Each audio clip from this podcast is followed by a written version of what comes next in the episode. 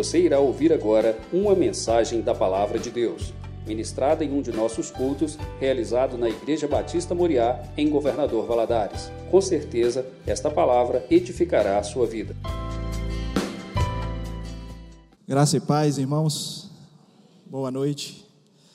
Meu nome é Alisson, sou membro aqui da Batista Moriá e vou compartilhar com vocês a minha história, né, que eu vivi alguns meses atrás, que muitos irmãos, todos os irmãos aqui da igreja acompanharam comigo. Primeiramente, eu gostaria que vocês abrissem a Bíblia, é a palavra de Deus, em Mateus 14, é, versículo 22. Mateus 14, versículo 22.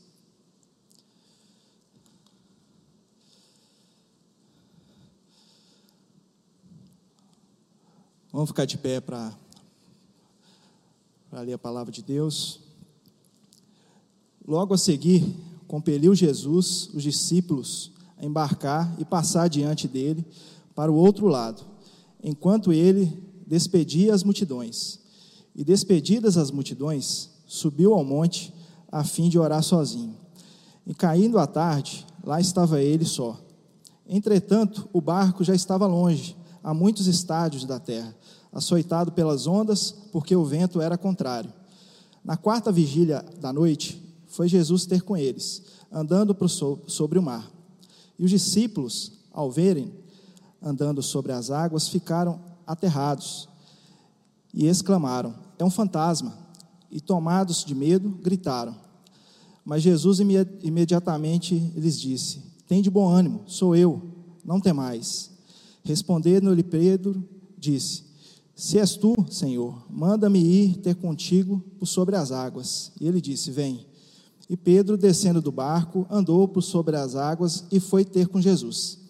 Reparando, porém, na força do vento, teve medo e, começando a submergir, gritou: Salva-me, Senhor. E prontamente Jesus, estendendo a mão, tomou-o, lhe disse: Homem de pequena fé, por que duvidastes? Subindo ambos para o barco, cessou o vento, e os que estavam no barco o adoraram, dizendo: Verdadeiramente és o Filho de Deus.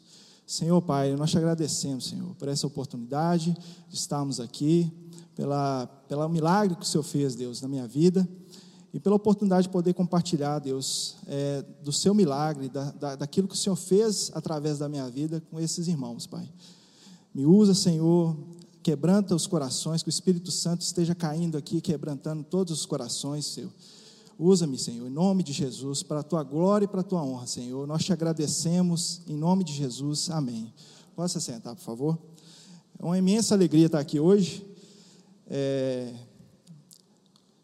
Eu, a gente, quando está passando por uma tempestade, a gente fica pensando assim: será que Deus vai me dar essa oportunidade de poder estar um dia falando sobre aquilo que eu passei, a gente fica temeroso. Eu confesso que, irmãos, que é, quando a gente entra numa tempestade dessa, assim como Pedro estava aqui no meio dessa ventania, né, no barco, e ele vendo aquela, aquela situação, ele ficou temeroso. E a gente, inevitavelmente, a nossa natureza humana, ela, isso acontece com o homem. E esse texto, ele fala muito ao meu coração, sempre falou.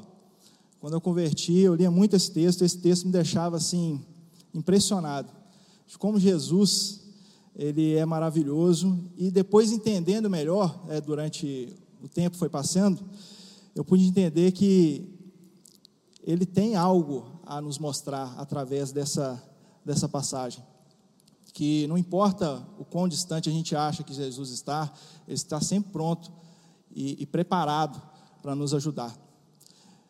A gente pode estar submergido, a gente pode estar debaixo da água, a gente pode estar sem ar e Deus está ali, Deus está sempre acessível.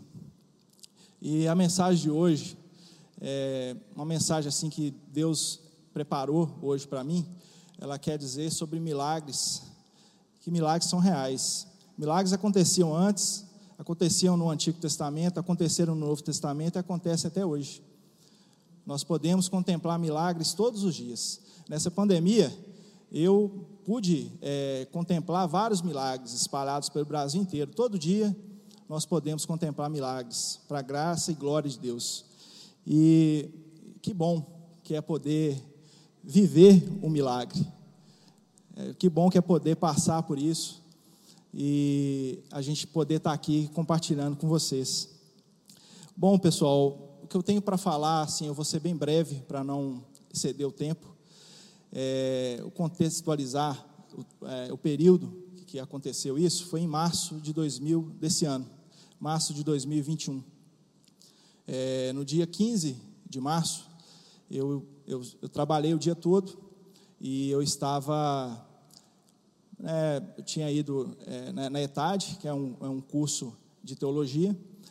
Retornando do curso já à tarde da noite, eu cheguei um pouco cansado. E eu já estava é, sentindo que eu não estava bem. E ali, eu falei com minha esposa, antes de dormir, que eu, olha, amor, eu, eu não estou me sentindo bem, alguma coisa está acontecendo comigo. E eu já havia tido Covid no ano anterior, em 2020, em outubro mas naquela oportunidade eu provavelmente fui assintomático. Eu não senti, eu não tive muitas, é, é, não tive é, nenhuma assim a enfermidade, né? Eu fiquei ali dois dias praticamente de é, um pouquinho assim com dor de cabeça, mas nada demais. E depois, quando eu senti isso, a primeira coisa nesse momento, quando você sente algum mal, você provavelmente levanta, olha, deve ser Covid. E eu já procurei alguns médicos, no dia seguinte já levantei com febre. Nós estávamos há dois dias do aniversário da minha esposa, ela faz aniversário dia 18 de março, e já tínhamos programado nossas férias, passagens compradas, ou seja, a gente já havia feito vários planos. Porém, aquela situação estava cada dia pior. Nós estávamos vivendo no olho do furacão, era a pior época é, da Covid desde então. E março os hospitais já estavam lotados, UTI lotada, é, não, não havia vagas, estava inclusive com falta de insumos já, é, já começando a faltar insumos em muitos hospitais. E nós, eu me vi naquela situação.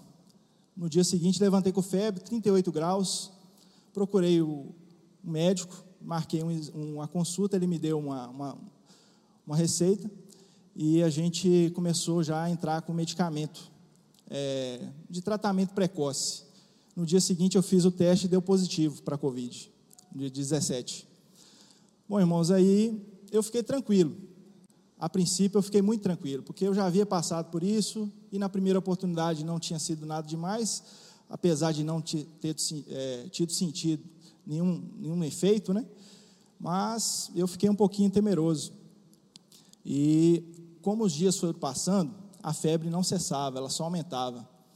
Eu tomava é, um, um antitérmico e ela continuava. Ela só diminuía, mas eu só controlava, eu só fazia manutenção daquela febre. Os medicamentos aparentemente não faziam efeito. É, estava tomando todos os medicamentos, todos os cuidados. E eu comecei a ficar preocupado. Falei com minha esposa: Olha, amor, é, vamos tratar aqui. Eu não quero ir para o hospital. É, naquela época, sinceramente, eu não queria ir. Era a última opção. Era só se eu tivesse muito ruim mesmo que eu ia procurar um hospital. E também estava tudo cheio. E nós procuramos ali ajudas também, ajuda de amigos que foram nos aconselhando, é, profissionais da saúde também foram nos aconselhando, através da vida do pastor, de muitos outros, que que, que nos ajudaram, nos auxiliaram nesse momento. Era um momento que eu particularmente desconhecia. Eu não tenho é, comorbidade, é, graças a Deus. É, fazia esporte, natação, enfim, musculação.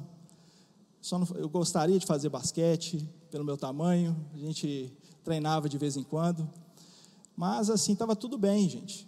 E ali eu pensei, olha, vai ser tudo tranquilo, a gente vai passar por isso. Passaram-se nove dias dentro de casa. Nesse período, a febre foi aumentando, é, a situação foi piorando, eu fui sentindo falta de ar. E era uma sensação horrível. Dor por todo o corpo, eu não conseguia é, é, deitar assim com um mínimo de conforto. Eu sentia dores por todo o corpo. E qualquer esforço que eu fazia, por mínimo, por menor que fosse, é, do nosso dia a dia, por exemplo, comer, eu já me cansava. Colocar comida na boca, eu já me cansava. Ia ao banheiro, eu ficava mais deitado, é, guardando repouso. E os dias foram passando e a saturação foi caindo. Eu fui vigiando a saturação e aí já ligou o alerta. Falei com a minha esposa, amor, e aí? Aí ela falou, vamos. Alguns amigos novamente falaram, ó, procurem médico, procurem médico, vai para o hospital, olha direitinho. Nisso eu já tinha feito uma tomografia, mas ainda não tinha saído o laudo. Chegando lá no hospital, o médico viu essa tomografia, viu, viu minha saturação e tudo, ela estava por volta de 95, 94, oscilando. E ele falou: Olha, até porque não tinha muito o que ele fazer, não tinha vaga no hospital na, na, naquele momento. Eu vou aumentar as doses de antibiótico e de corticoide e você vai para casa de novo e vamos ver, vamos vigiar, vamos acompanhar a, a, essa progressão, a sua situação. E assim foi, fui para casa, tomei os medicamentos, no dia seguinte eu acordei muito pior, muito pior, a saturação estava 93. E aí eu já falei com minha esposa, olhei para ela, mostrei o dedinho com a saturação, o oxímetro. Ela vão, vão correr para o hospital. Fomos cedo.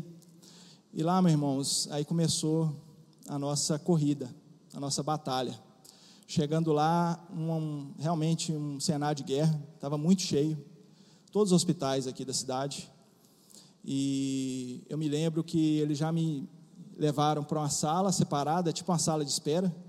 Lá eles colocaram o catéter com oxigênio, eu comecei a, a tomar oxigênio senti um pouco melhor, mais confortável, e eles pediram uma nova tomografia para ver a situação do meu pulmão. Na primeira, o médico falou que meu pulmão estava aproximadamente 40% acometido, comprometido. E ele pediu uma segunda, eu fiquei aguardando, muito cansado. Parece que quando você chega no hospital, você piora. A minha, a minha sensação foi essa. Eu cheguei, eu pisei no hospital, parece que eu piorei. Eu já comecei a ficar muito mais sem ar. É, eu, já, eu já estava com, com um histórico de, de ansiedade antes disso. É, acho que do ano passado para cá, muita gente é, vivenciou isso, ou conhece alguém que vivenciou um, é, um período de ansiedade. Eu estava tomando medicamento ansiolítico, remédio para dormir. E antes disso, eu estava tentando fazer um desmame, antes dessa, dessa situação de Covid. Cheguei lá, parece que tudo é, potencializou. Tudo ficou grande demais. E eu fiquei um pouco agitado e temeroso. O médico já chegou com o resultado dos exames nas mãos. Falou assim: Olha, Alisson, seu pulmão está comprometido 50%. É, nós vamos ter que te internar. Sua saturação não está boa. Aqui você vai ser mais bem assistido. Os medicamentos são mais fortes. Provavelmente vão agir melhor é, no seu organismo. Eu fiquei tranquilo. Eu falei assim: oh, beleza vou ficar aqui três dias, e em três dias, esse, esse antibiótico da minha veia, ó, vai fazer um efeito bacana, essas, esses medicamentos orais não são tão fortes. Eu pensei comigo, pessoal. Falei assim, ó, três dias, otimista, vai dar tudo certo. E aí, eu internei é, nesse dia, apareceu uma vaga, é, para a glória de Deus, não, não, não havia vagas, a gente, todo, todo eu estava no sétimo andar, um andar, aparentemente, pelo que eu ouvi, tinha mais ou menos 90 é, pacientes, estava super lotado. É, eles haviam criado UTIs, as UTIs que não eram Covid passaram a ser Covid, e as UTIs semi-intensivas passaram a ser UTI normal. Elas estavam adaptadas, mas tinham todos os recursos de UTI. E lá no, na enfermaria eu cheguei com tomando quatro litros no primeiro dia, tranquilo. Eu ficava assim, temeroso, eu estava dividindo o leito com o senhor, e foi engraçado que o senhor estava ele estava melhorando, ele já estava quase ganhando alta, e ele ficava o dia todo no celular, né, contando a vida dele. Ah, aqui está muito bom. ele conversando com, com, com, os familiares, né, dizendo que ali estava melhor do que hotel, que ele estava gostando demais de, de ficar ali. E eu assim, é, rapaz, eu queria estar tá, tá nessa situação sua, mas eu não estou não. E ali foram passando os dias, graças a Deus, é, a gente conseguiu que uma acompanhante, uma, uma acompanhante da minha família é, tivesse junto comigo em alguns momentos do dia. A Jaque, a minha mãe, é, minha tia, eles puderam ir lá é, por conta dessa questão da minha ansiedade. E ali, pessoal, foi uma luta. É, passaram os dias, eu fui é, tomando cada vez mais a oferta de oxigênio, nunca era suficiente. Eu comecei com um catéter nasal, no segundo dia eu já estava usando aquela máscara de saco, que ela tinha uma oferta de oxigênio maior. E eu, eu lembro que o máximo era 15, eu estava lá no 6, 8, estava na metade. Eu falei, não, tá bacana, né? Que bom, eu acho que eu vou conseguir reduzir isso e até fazer o desmame rapidamente, se Deus quiser. Porém, os dias foram passando e foi cada vez mais piorando a minha situação. Minha situação é, de, de, de dor pelo corpo, eu não tinha lugar na cama, eu poderia virar de lado, eu ficava 15 minutos de um lado, 15 minutos de outro, é, 15 minutos de barriga para cima, depois pronava de barriga para baixo na, na, na, cama. A cama, para ajudar, ela tinha mais ou menos 1,80m, aí minhas pernas passavam uns, uns 25 centímetros ali da, da maca, né? Ficava bem desconfortável. E aí, eu não estava vendo muita saída, eu estava assim um pouquinho temeroso. Porque quando a gente entra no hospital, pelo menos na minha realidade anteriormente, a gente ficava lá duas horas, três horas, tomava um sorim ali naquela sala de espera, no pré-atendimento, e rapidamente melhorava e ia embora para casa. Só que eu não estava vendo isso. Estava passando os dias, eu só piorava. Minha situação só agravava. E eu comecei a, a temer. Eu fiquei temeroso. Eu olhei para o vento, olhei para as ondas fortes, e aquilo me causou muito medo. Eu fiquei com medo de perder minha esposa, dela me perder, né? Dela me perder. Fiquei com medo de não ver ela mais. Recém-casado, gente. Né? Graças a Deus. E, e ali os dias foram passando. Eu estava na, na enfermaria. Por um milagre, é, pela minha situação começar a gravar, eles conseguiram uma VNI, que é uma ventilação não invasiva. E essa VNI é uma máscara de mergulho, que ela é um aparelho utilizado somente na UTI. Porém, como estava tão cheio, eles conseguiram é, trazer essa aparelhagem para a minha enfermaria e eu utilizava ela de duas a três vezes ao dia. Essa VNI, essa, essa máscara aí, esse sou eu, e não é nada confortável. É, é algo, é um suporte de vida, é o último recurso antes de você evoluir para uma intubação. E é algo que gera assim uma pressão muito forte de ar e você tem que respirar conforme a, a, aquela pressão. E não é confortável, pessoal. Você fica três horas com essa máscara e aí você descansa três, fica mais três. Eu ficava duas a três vezes ao dia nesse processo. E toda hora que essa máscara chegava, eu confesso que eu ficava um pouco triste. Eu ficava desanimado. falei, Nossa, chegou. Pessoal podia ter esquecido de mim hoje, né? Mas aquilo era importante para mim. Era importante para me manter ali e voltar para casa sem precisar evoluir.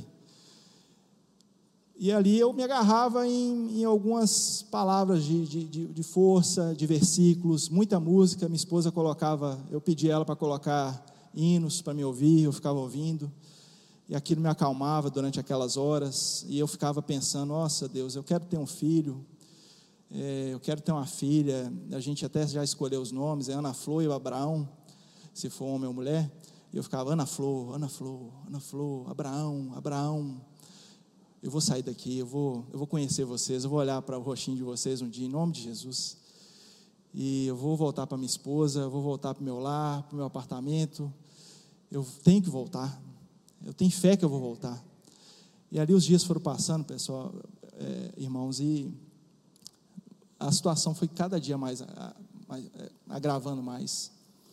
É, quando chegou aproximadamente ali no dia 31, eu internei dia 25 de março, Dia 31, eu já chegava para minha esposa e falava assim com ela: amor, é, eu estou sentindo falta de ar. Aí ela olhava para o aparelho e a oferta de oxigênio já era 15 litros. E não tinha mais para onde aumentar essa oferta. É o máximo que o aparelho oferecia. E ela falava assim: tá bom, com, com sabedoria, eu vou ali olhar, eu vou ali chamar o pessoal. Ela ia lá, não tinha ninguém, porque o pessoal estava bem envolvido, né? Estava é, lotado. E aí ela voltava e falava assim: ó, acalma, fica tranquilo, eles já estão vindo e eles vão examinar você. E ali eu ficava, aí acalmava, melhorava um pouco, oscilava. E foram assim esses dias ali na enfermaria, muito ruins, muito é, desafiadores. Eu, eu realmente temi pela minha vida. Eu, sinceramente, eu não achava naquele momento que eu ia sair ali do hospital. Eu temi muito. É, e como é que você fica numa situação dessa? Muitos aqui já passaram por isso, ou tiveram entes queridos que passaram. A gente fica numa situação de incerteza. A única coisa que a gente pode agarrar é Jesus. Jesus é, às vezes, é, o caminho ele se torna difícil. Demais para a gente perceber a grandeza de Deus, a presença dEle. E Deus está ali, sempre viável, sempre presente. E eu, algumas vezes, eu, eu esqueci disso. Por algumas vezes eu achava que, poxa, o que eu tenho que fazer para sair daqui? Eu esqueci, olha, fica tranquilo, Alisson. Deus está no controle. Viu, irmão? Deus está no controle da sua vida. Deus está no controle de todas as situações. Por mais difíceis que elas possam parecer, Deus está no controle. E ali, naquele dia, eu estava muito temeroso, porque muitas pessoas, eu escutava, muitos pacientes ali na enfermaria, como não tinha vaga na UTI, eles eram entubados aqui em Valadares e transferidos para municípios vizinhos, próximos, porque não havia, não havia vaga. Quando a pessoa evoluía para uma situação que tinha que tubar, ou, ou precisaria de uma UTI, um suporte maior de oxigênio, ou uma ajuda mecânica, não tinha. E assim, no dia 31, pela graça de Deus, eu lembro que um, uma equipe médica entrou no meu quarto, avaliou a minha saturação, ela estava muito baixa, eu acredito que ela estava em torno de 86, eu estava sentindo muita falta de ar, e ali eles decidiram, olha, nós vamos ter que descer com o Alisson. E ele me falou: Nós vamos procurar, Alisson, um quarto, um lugar. Eles me prepararam bem, não falaram UTI, um local onde você vai ser bem assistido. Lá vai ter mais profissionais para te atender, vai ter mais máquinas é, monitorando você. E assim nós fomos. Eu fui descendo naquela situação ali, no dia 31 com a minha esposa, e eu via que ela estava bem, é, assim, transtornada, mas ela não passava isso para mim. Gente, eu olhava no olho dela, que eu conheço. Eu via que ela estava triste, eu via que ela estava temerosa. E ela descendo ali de mão dada comigo naquela maca, pelo corredor, entramos no elevador, descemos até o térreo e fomos para essa sala vermelha. Na sala vermelha eu entrei e tinha mais ou menos por volta de nove a dez pacientes lá. Era uma sala muito pequenininha. Eu lembro que eles arredaram algumas macas e me encaixaram e a maioria estava já entubado, na mesma situação que eu, aguardando um leito de UTI, ou talvez para ser transferidas para outro município. E eu lembro que eu cheguei lá já fazendo essa VNI, e eu lembro que ela, ela já não podia ficar comigo, eles avisaram para ela, ela ficou ali na porta, eu fiquei vendo, aí eu fiz coraçãozinho para ela, falei que eu amava ela, e eu falei com ela, eu vou voltar, mas eu falei pela fé, eu falei pela fé que eu ia voltar. E eu fui fazendo essa VNI por alguns dias, ó, por algumas horas, até que surgiu uma vaga ali na UTI, eles me transferiram para, um leito individual, e ali nós ficamos durante mais algumas horas fazendo a VNI. E era uma luta. Esse local era, é, é, é muito é, aterrorizante, um, um local de UTI. É muito aterrorizante. A gente entra lá e a gente tem a certeza real que a nossa vida não vale nada. Nós somos muito sensíveis. E a maioria ali estava entre a vida e a morte, inclusive eu. E a situação foi progredindo. Até que em uma das sessões de VNI, eu tive uma piora. Eu lembro que eu engasguei e eles vieram logo me acudir, já fizeram a troca de máscara, e aí veio um fisioterapeuta falando comigo, Alisson, nós vamos ter que colocar um tubinho aí em você. No momento eu não entendi o que era tubinho. Eu achei até que era um, algo antes né, da, da, da intubação, tinha algum recurso prévio. E aí, ó, deve ter inventado agora alguma coisa, né? Porém, depois a ficha foi caindo e eu vi que era uma intubação, que eu ia ser intubado. E ali, irmãos, é, não tinha tempo para pensar, não. Era aquilo ou você sofrer. É, você sofrer com falta de ar. Eu tinha muita falta de ar. E eu fui conversando com Deus naquele momento ali. Eu entreguei na mão do Senhor minha vida. Senhor, entrega minha vida. Eu amo o Senhor Jesus. Eu te amo, Jesus. E eu sei que o Senhor tem o melhor para minha vida. Eu sei que o Senhor, o sim e o não, eu creio que vai ser melhor. Deus é bom no sim e Ele também é bom no não. Não é só um Deus que nós devemos comemorar vitórias. É um Deus que nós devemos chorar e Ele é consolador. O Espírito Santo consola nossos corações. E ali eu fui entregando minha vida para o Senhor. O, rapaz, o fisioterapeuta vinha me acalmava, falava assim, conversava comigo, ah, Alisson, você vai ficar bem, vai ser bom para você, você vai melhorar, pode ficar tranquilo, nós estamos preparando toda a equipe, rapidinho a gente vai é, preparar você e você e a gente vai trabalhar com você.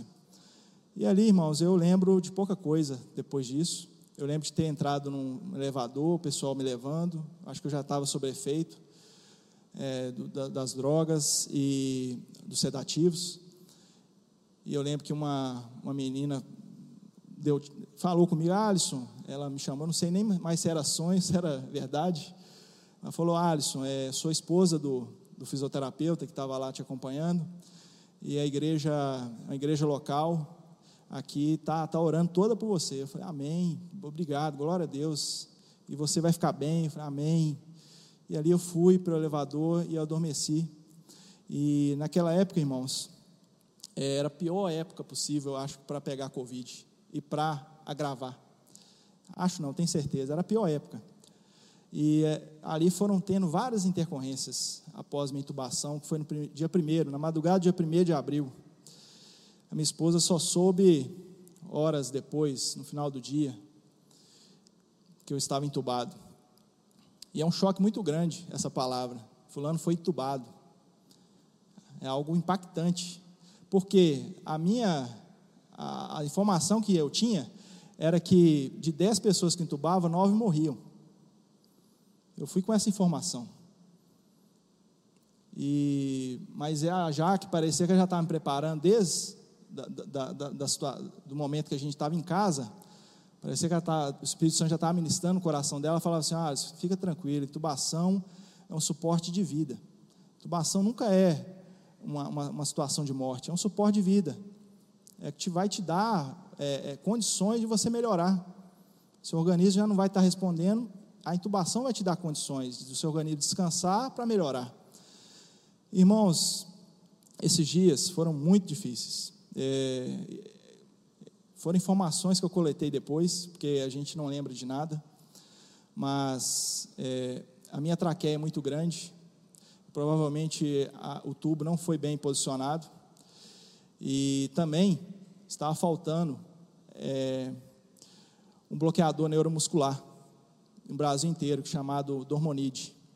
E esse bloqueador neuromuscular, sedativo, que era uma dose cavalar para o meu tamanho, para a pessoa da minha estatura, do meu peso, é, e também pelo histórico de eu já usar medicamentos é, ansiolíticos, remédios para dormir, isso também é, atrapalhava a questão da sedação. E ali foi uma luta. Eu brigava com o ventilador, porque eles precisavam combinar duas drogas, porque estava faltando o Dormonide, para que eu pudesse descansar meus músculos respiratórios e o medicamento que eles já estavam ministrando fazer efeito. Então foi uma briga. E meus. Eu lembro que só essa imagem aí foi antes de eu descer. É, eu estava muito mal. Esse dia eu, é que eu virava duas vezes para lá, duas vezes para cá. E, na, e em nenhuma posição ficava bem. E ali, pessoal, a gente já começou a trabalhar com, com números, com nomes. É, a gente, os boletins chegavam para minha esposa diariamente, porque ela já não tinha mais contato comigo, eu estava na UTI. Então, todo boletim que chegava é, tinha esses parâmetros. Ó, o PCR está ruim, é, hoje teve febre. Eu passei todos os dias ali, todos os índices, quando um melhorava, três vinham piores. Quando dois melhoravam, cinco pioravam. Então a gente é, ficava, eu ficava nessa situação de, de instabilidade, oscilando muito. E eu lembro que eu sonhava muito durante esse tempo. Eu estava, eu acredito, pela agitação, os sonhos que eu tinha durante esse tempo não eram bons. Eu sonhava que eu estava em ambientes hospitalares, eu acordava em vários hospitais, lugares estranhos. Eu lembro que eu acordava em maca, em lugar assim, totalmente nada a ver. E o pessoal perguntava: por que, que você está aqui? Aí eu, eu lembro que mudava para outro sonho. Fui para vários locais, viagens, viajei mais do que a minha esposa, já viajou na vida dela. Viajei para muitos lugares bonitos. Deus me levou para muitos lugares bonitos, pessoal. Eu eu falo com a, com a minha esposa, falo assim, pelo menos viajar, eu viajei. Viajei, primeira classe. E aí, muitos sonhos e aquela inconstância lá fora.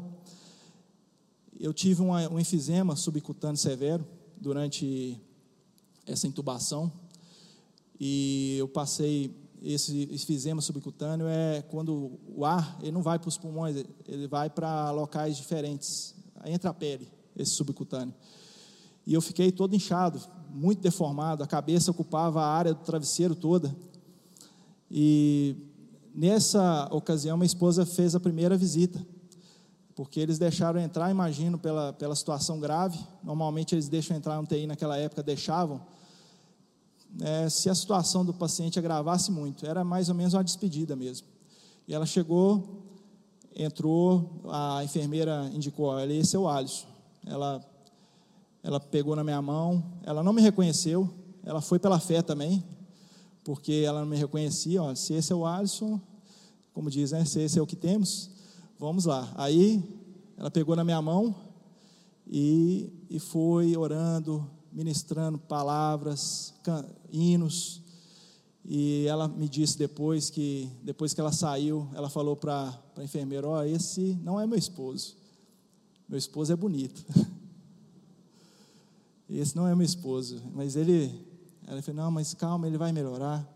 Esse efizema vai, vai melhorar. E foi passando os dias, não melhorava. Eles é, escolheram fazer uma, uma traqueostomia que é uma. Ele, é, é, a intubação ia ser pela tráqueo, né, um corte aqui na região da traqueia.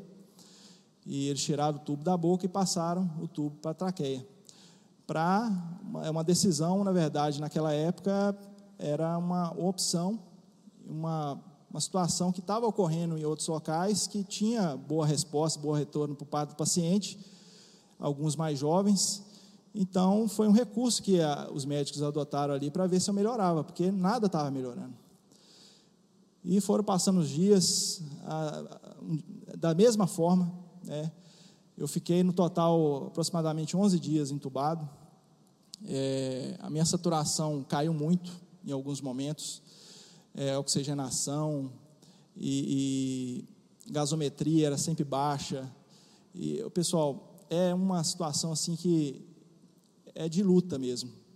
O pessoal falava: oh, o Alisson está lutando, o Alisson está querendo viver, Mas os médicos ali, naquele momento, eles já tinham falado, assim, eles já tinham entregado, na verdade. Eles já tinham feito o que eles podiam fazer. A medicina ali já tinha esgotado todas as opções. Falaram assim: ó, o Alisson é só um milagre.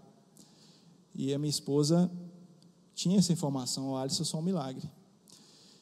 E Deus foi operando milagre, aos poucos ali. Deus foi fazendo a obra dele de forma sobrenatural. Eles tentaram diminuir a sedação, meus níveis foram melhorando aos poucos. E eu lembro que eu sonhei um sonho assim muito bonito. Esse é o último sonho que eu lembro, que eu estava num salão de festa e, e nesse salão eu, eu avistei um rapaz que eu conhecia, que eu conheci no curso que a Jaque fez na ETED em 2017, lá em Curitiba, e era uma base da Jocum, e lá era o líder dela, chamava Patrick. E eu conheci ele, conversei com ele, né, tivemos, tornamos amigos, até hoje a gente mantém contato, ele e a esposa dele. E eu lembro que eu avistava ele, e ele me chamava ali para cima, um púlpito como esse aqui. E ali ele estava com o papel nas mãos, e ele me entregava esse papel, e olhava nos meus olhos. Eu não conseguia falar nada, eu estava muito impressionado. Eu sentia algo assim, muito diferente. E eu não conseguia reagir. Eu estava só balançando a cabeça e olhando. Era algo muito forte e eu fui aproximando ali daquele rapaz e ele falou assim: Alisson, se acalma, se acalma, fica tranquilo. Pessoal, nessa hora, parece que assim, parece que eu acalmei assim. Deus derramou um bálsamo de Iliade e eu acalmei. Eu acalmei tanto eu fiquei calmo ali, uma paz indescritível. Ele falou assim: fica calmo, porque você vai voltar. Fica calmo, que você vai voltar para Jaque e vocês têm muita coisa ainda para fazer. Esse é um compromisso que eu faço com você. Fica tranquilo. E ali eu fiquei em paz, eu fiquei em paz. Ali eu fiquei tranquilo, gente. Eu falei assim: não, aconteça o que acontecer agora, eu já tenho a certeza que eu vou voltar. Eu sabia que eu estava sonhando, eu sabia que eu estava no sonho, e eu queria sair daquele sonho, eu queria voltar. E naquele momento de, de, muita, de muita paz, eu me lembro de acordar. Eles tentaram me tirar a sedação, tentaram acordar um dia anterior, no dia 10, eu não reagi bem, minha saturação caiu para 60. Os médicos falam que eu quase fui a óbito. É, queria arrancar os, os aparelhos. E, para a glória de Deus, no dia seguinte eles realizaram o mesmo processo e acordei. Eu despertei, né, para a glória de Deus. Eu despertei ali no dia 11 de abril de 2021, minha segunda data de nascimento para a glória do Senhor. E foi uma grande festa e de espanto para todo mundo, porque eu fui voltando aos poucos, eu, eu não enxergava bem. Eu lembro que minhas vistas estavam muito embaçadas, muito embaralhadas. A minha esposa, ela foi me visitar, porque eu acordei chamando por ela. Falei, cadê a Jaque? Eles chamaram ela lá. E eu só consegui identificar ela quando aproximou muito de mim e a gente, eu só chorava, gente. Ela achou que eu tinha até problema neurológico, que eu tinha ficado com alguma sequela. Pela forma que eu estava lá no hospital, é, bem zarolho mesmo, sabe? Bem vesgo, né? E ela, ela achava que eu tinha um, é, entrado assim, evoluído para um problema neurológico, que eu ia. Ela até falou assim: Ó, oh, já sei porque que eu fiz neurociência, né? já sei o propósito da, da minha pós. E ali, meus irmãos, foi, foi só bênção, na verdade. Eu sabia que eu estava bem, eu sabia que Deus tinha feito um milagre na minha vida. Dia a dia, eu sabia, eu entendia o que Deus tinha realizado ali na minha vida, porque a ficha foi caindo, as pessoas foram falando para mim, Alisson, você ficou. É, não dava para identificar você. Hoje, quem chega aqui não te conhece, não te reconhece, você estava irreconhecível. E as pessoas, e o espanto que causava nas pessoas ao me virem, e aquilo meio que caía minha ficha do que tinha acontecido comigo. Porque as enfermeiras ficavam sem entender do que tinha acontecido naquele lugar. Porque a glória de Deus é assim. É um escândalo quando acontece. As pessoas ficam sem entender. A graça de Deus é maravilhosa.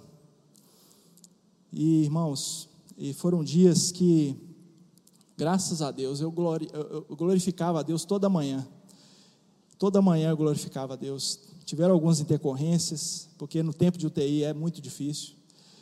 É, até você sair da UTI é, é uma luta diária. E para a glória de Deus, ali no dia 20 é, de abril, depois de muitas intercorrências, nós de muitas orações que a gente orava ali junto com os enfermeiros, com os profissionais da saúde, eles falavam, elas falavam, olha, quando eu, quando você sair daqui, nós vamos no seu testemunho, tá? E elas vieram no meu testemunho que a gente é, teve aqui na, no, no culto dos jovens, no encontrando da juventude, elas vieram aqui, nós fizemos uma festa para a glória de Deus. E, e foi maravilhoso esse tempo de entender o que Deus tinha operado na minha vida.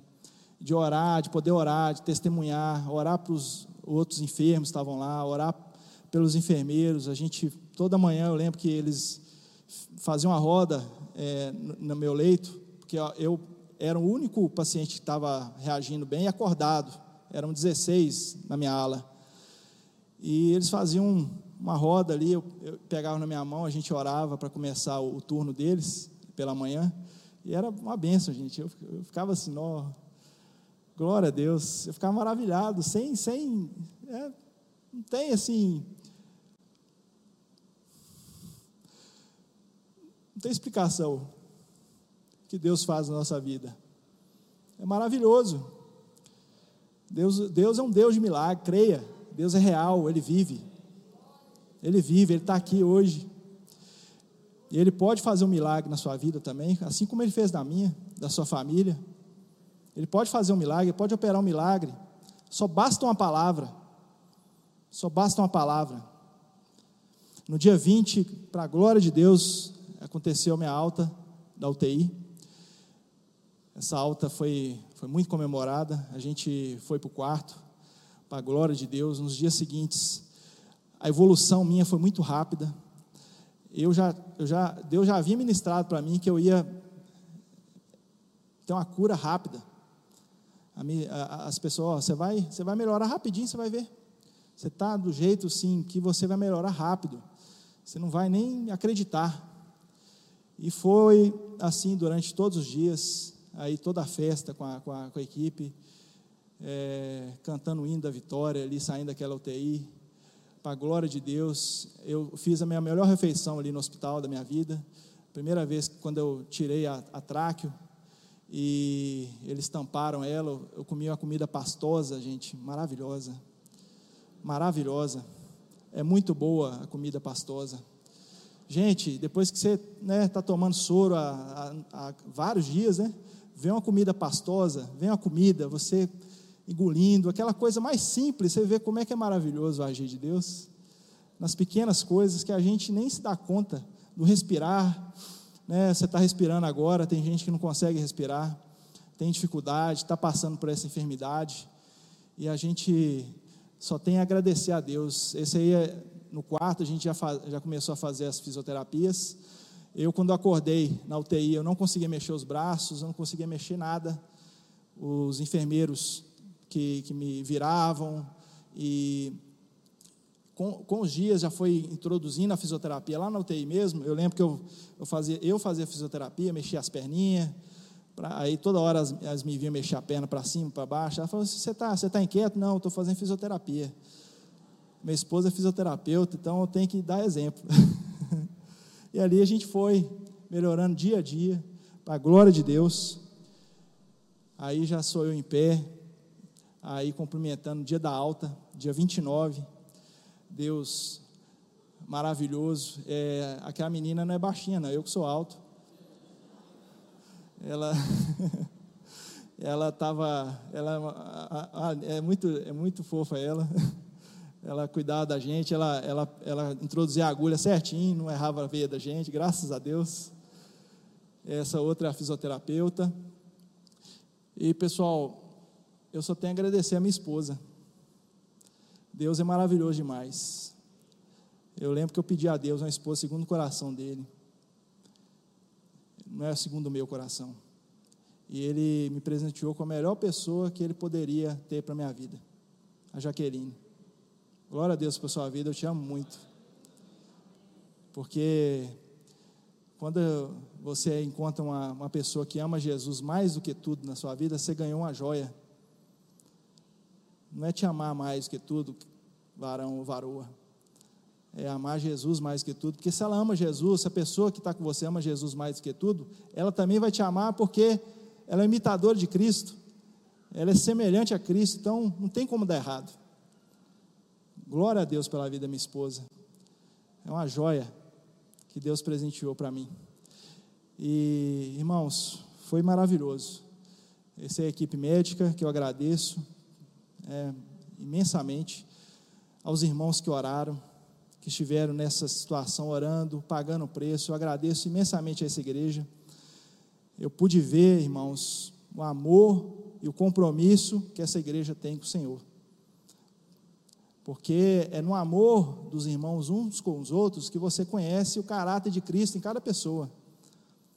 E a gente pôde verificar, depois que eu acordei então, depois que eu fui para casa, eu comecei a, a ver a realidade e ver o que aconteceu, o amor de Deus com a minha esposa, o amor desses irmãos com a gente, e foi assim, maravilhoso. Eu só tenho a agradecer a vocês, essa igreja, o pastor Rimac, pastora Georgia, pastora Viva, pastor Ali, todos os irmãos que ajudaram, todos os irmãos, amo todos vocês, amo imensamente cada um. E teve um videozinho de saída, que eu, teve um irmão que, o irmão Renato foi lá na, também mais um milagre, que foi lá na, na nossa saída e preparou um videozinho. Eu vou soltar aí para vocês. Esse esse final, esse cartaz aí falou: com Jesus eu venci a Covid. Nós vencemos a Covid, a equipe da saúde, familiares e amigos. Gratidão, aleluia. Abril de 2021, é para a glória de Deus. E esse vídeo aqui.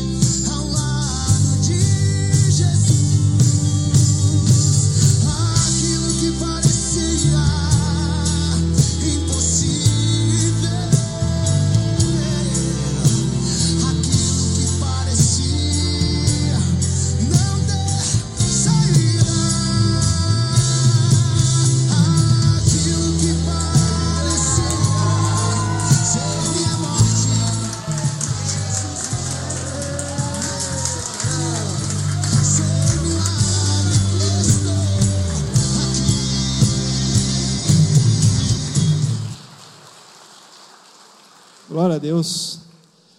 Fica com esses pontos aí. Até o ar que enche os meus pulmões vem de Deus e não vem de mim. O ar que enche seu pulmão não é seu. Ele não te pertence, ele vem de Deus. Agradeça a Ele todos os dias pelo ar que você respira. Ele é o autor da nossa vida. E Ele é maravilhoso, Ele é perfeito o deserto em nossas vidas tem o propósito de manifestar o sobrenatural de Deus. Nós passamos pelo deserto para chegar mais fortes e contar a vitória que Deus fez nas nossas vidas. E testemunhar e falar para outras pessoas que, olha, Deus é fiel, Deus existe e Jesus te ama. É para isso que existem os desertos, para nos fortalecer. E seja grato e agradável. Exerça gratidão aonde você for, irmão. Jesus era um cara muito agradável, Jesus era maravilhoso. Eu não vejo Jesus sendo um cara desagradável. Eu acho que ele é, eu tenho certeza que ele era um cara muito agradável, um, um homem que todos queriam estar em sua volta. Seja agradável como Jesus. Seja feliz, exerça gratidão todos os dias. E por último, a última palavra vem do Senhor. Deus é sempre maior. Não importa quão grande seja o seu desafio, o amor de Deus é maior. O amor de Deus é maior. Deus é muito maior do que qualquer gigante que você possa enfrentar. E olha que eu sou um gigante.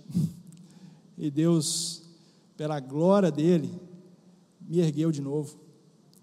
Eu estou aqui hoje para testemunhar o amor de Deus, a graça dele e quão grande Ele é. Eu, eu espero, irmãos, do fundo do meu coração, que essa mensagem chegue ao seu coração. E qualquer momento que você atravessar, ou se está atravessando, lembre-se disso. Lembre que Ele é um Deus que não nos abandona, é um Deus maravilhoso, é um Deus de, graça, é um Deus que te ama.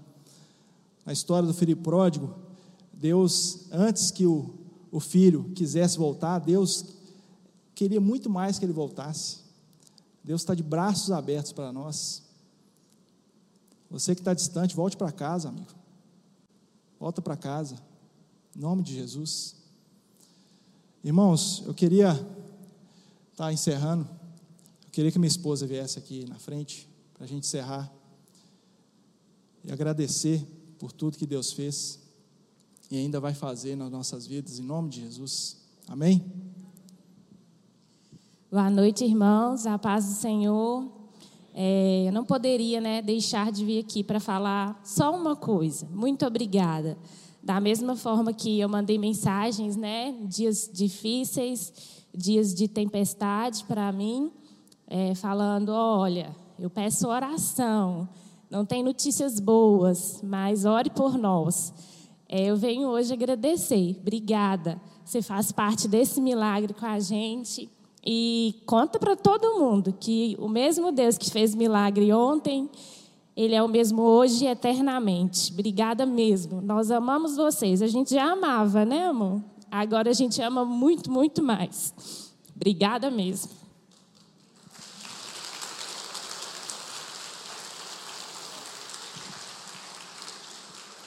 Coloca a mão no seu coração aí, onde você está. Oh Deus, obrigado, Senhor por essa noite, uma noite de milagres. Eu creio que o Senhor fez muitos milagres aqui hoje. Nós agradecemos, Senhor, pelo Deus que o Senhor é. Antes eu te conhecia de ouvir, hoje eu te vejo.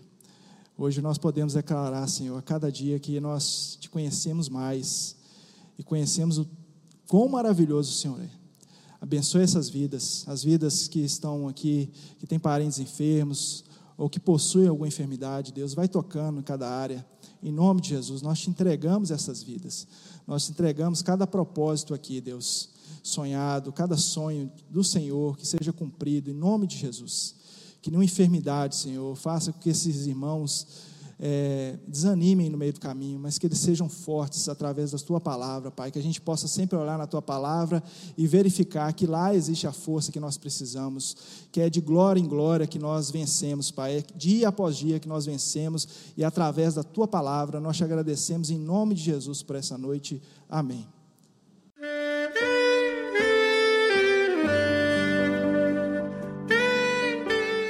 Querido amigo, Deus se interessa por você. Ele conhece as circunstâncias atuais da sua vida. Não hesite em buscá-lo. Em Jeremias 33, versículo 3, ele nos diz: Clama a mim e responder-te-ei, e anunciar-te-ei coisas grandes e ocultas que não sabes. Esperamos que a mensagem ouvida tenha falado ao seu coração. e que você e sua família sejam abençoados pelo Senhor Jesus.